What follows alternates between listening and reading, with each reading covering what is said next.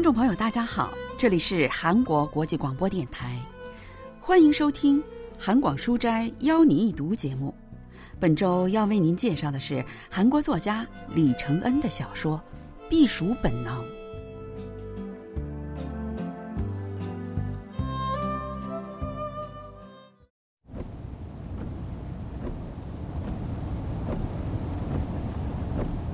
一辆银色轿车在雨中行驶，蜿蜒的山路绵延不绝，挡风玻璃上的雨刷器不停地摆动着。金浩缓缓地转动着方向盘，织姬坐在副驾驶座上，多英坐在他的腿上。他们在住处吃过早饭后出发，已经开了二十分钟了，可至今还在深山里。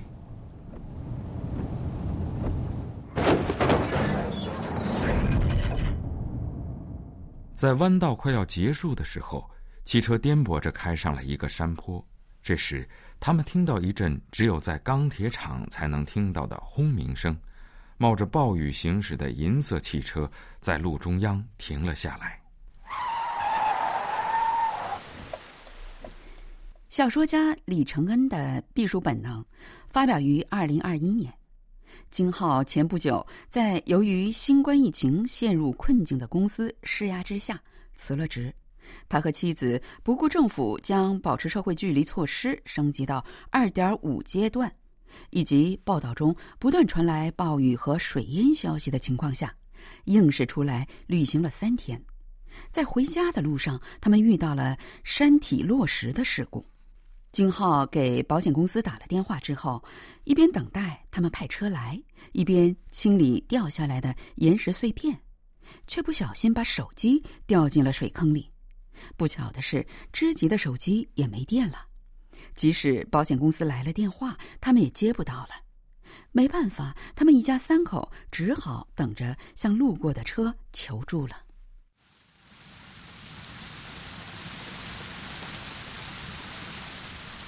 一辆开着雾灯的车正在驶来，金浩一把抓起雨伞，下车冲了过去。黑色的 SUV 车窗摇了下来，车里坐着一个男人和一个女人。开车十五分钟左右，有一家便利店。男人说可以把他们送到便利店。金浩和知吉、多英马上戴好了口罩，上了那辆黑色的 SUV。坐在车后座上的女人换到了副驾驶座，金浩一家三口坐在了后座上。呃，我们好像等了一个多小时了，可一辆车也没有。这要不是二位啊，我们现在应该还在车上冻得发抖呢。知吉连连道谢，金浩也借了男人的手机，跟牵引车司机通了电话，还租了一辆车。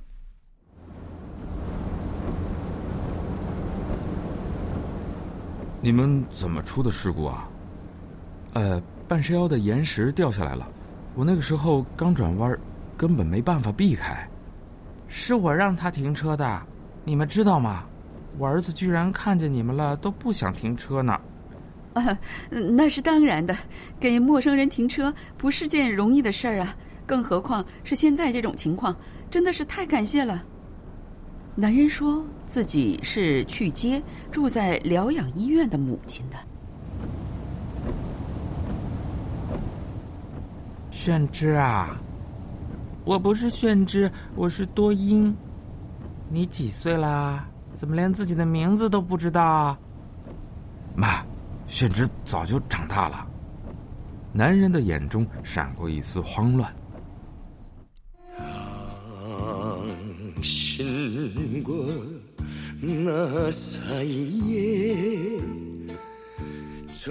妈，这歌手是谁啊？这歌的名字是什么？知道吗？男人一边尴尬的笑着，一边找到正在播放六十年代歌曲的频道。是什么来着？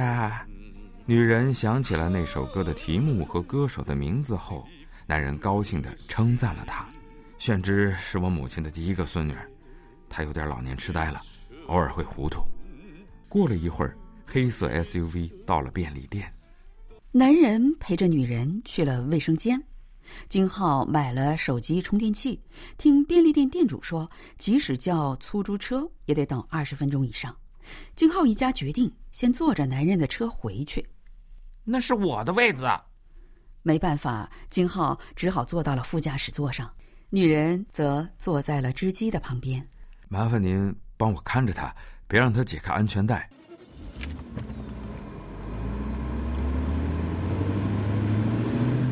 车刚出发，女人就把口罩扯了下来。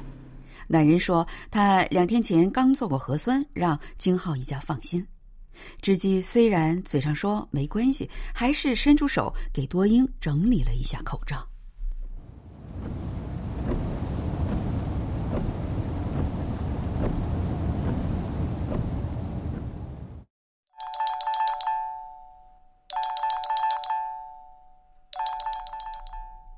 喂，是的，我正在开车往回走呢。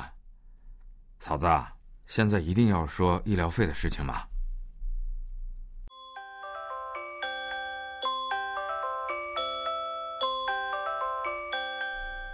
这次是金浩的母亲给织姬的手机打来了电话，金浩替织姬接了电话，他着急的问怎么不接电话，结果知道了他们出事故的事情。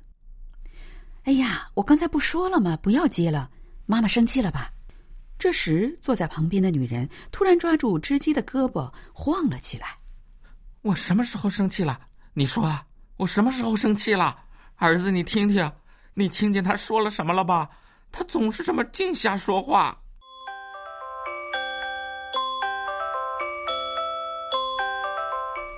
正在这时，牵引车司机打来电话。说到了事故地点，却没有看到他们的车。在金浩给司机再一次说明汽车位置的时候，织姬突然想起那车的分期付款还没有付完，妈妈的中药还在后备箱里，还有你的手机、汽车登记证，这些刚才都没带上。亲爱的，车丢不了的，这种事不会发生的啊！哎呀，真不该出来旅行。你刚才在想什么呢？干嘛不停车啊？明明能避开的呀！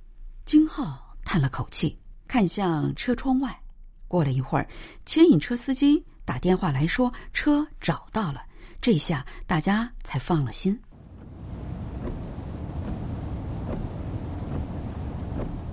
现在咱们不是要回家吧？上次也说是要去老二家。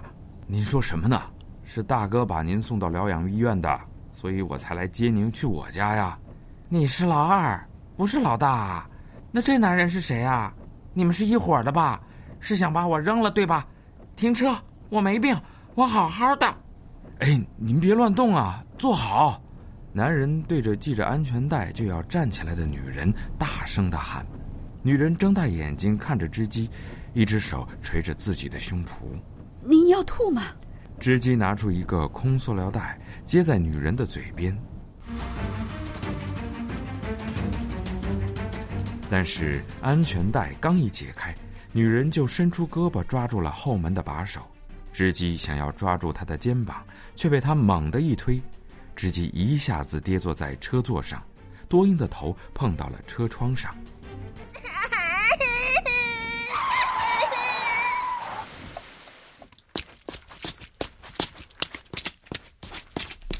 在女人第二次伸手去拉门把手的时候。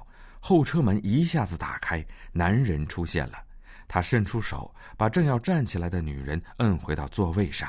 老鼠，看那儿有老鼠进来了！所有人的视线都看向女人手指的地方。女人利用这个机会下车，跑到了马路中间。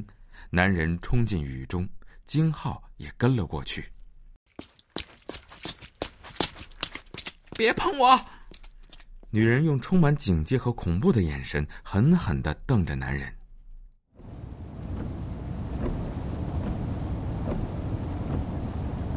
男人把女人带回车里，又一次给她系上了安全带。女人好像已经精疲力尽，低下了头。男人的眼镜因为刚才掉在了地上，两边的镜片都被磨花了。所以金浩代替他坐到了方向盘前。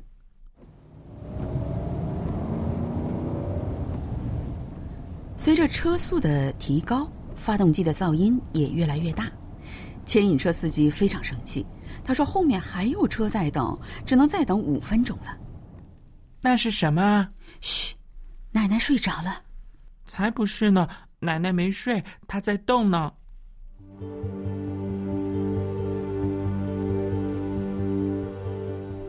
多英说的没错，女人的脸是在动，她松弛的眼皮颤抖了一下，满是皱纹的嘴角也在微微的抖动着。随着那细微的颤抖逐渐减弱。从嘴里发出一种好像是从细细的管子里吹出来的声音，织姬像被吓着了的人一样缩起了身体，女人的头靠在织姬的肩膀上，但是从他的鼻子和嘴巴里却感受不到一丝呼吸。经过弯道的时候，汽车中心一边倾斜，女人一下子瘫倒了。多英他爸。奶奶，她，我母亲怎么了？看着男人，织姬心中升起一阵悔意，真不应该给他解开安全带。当时织姬想要帮女人拍拍背，就解开了安全带，然后就发生了这一系列的事情。他好像没有呼吸了。他不是在打呼噜吗？但是那呼噜声并不是来自织机右边，而是从他的下巴下面传来的。那是有严重鼻炎的多音在打呼噜，女人的头搭在织机的胳膊上，从她的口鼻中感觉不到任何的呼吸。现在得马上停车。男人又一次回过头来，他的脸上闪过一丝捉摸不透的表情。在狭窄的车厢里，人们的思想的混乱达到了极点。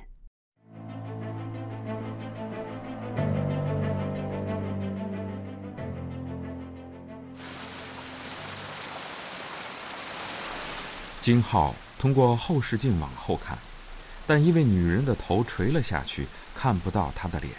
但是金浩没有办法把车停下。金浩感到口干舌燥，他加大了油门。男人用两只手搓了搓自己的脸，然后又把眼镜和口罩戴上了。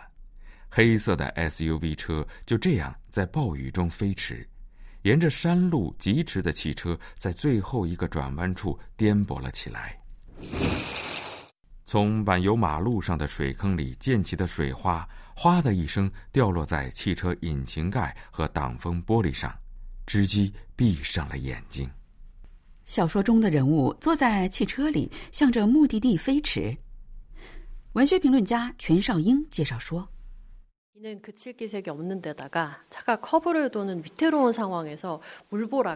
暴雨下个不停，汽车在转弯的时候，积水还溅满了挡风玻璃。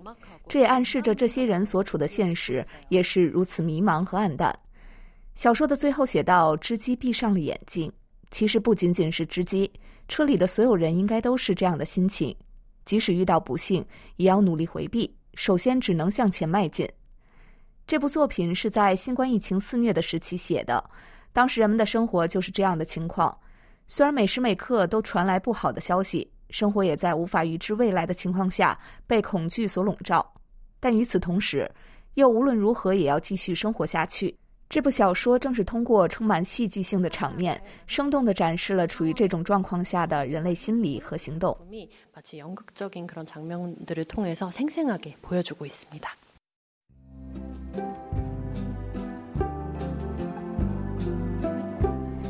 听众朋友，今天的韩广书斋邀您一读节目，为您介绍的是韩国作家李承恩的小说《避暑本能》。今天的节目是由立新跟小南为您播出的，同时韩国国际广播电台一个小时的中国语节目就全部播送完了。感谢您的收听，再会。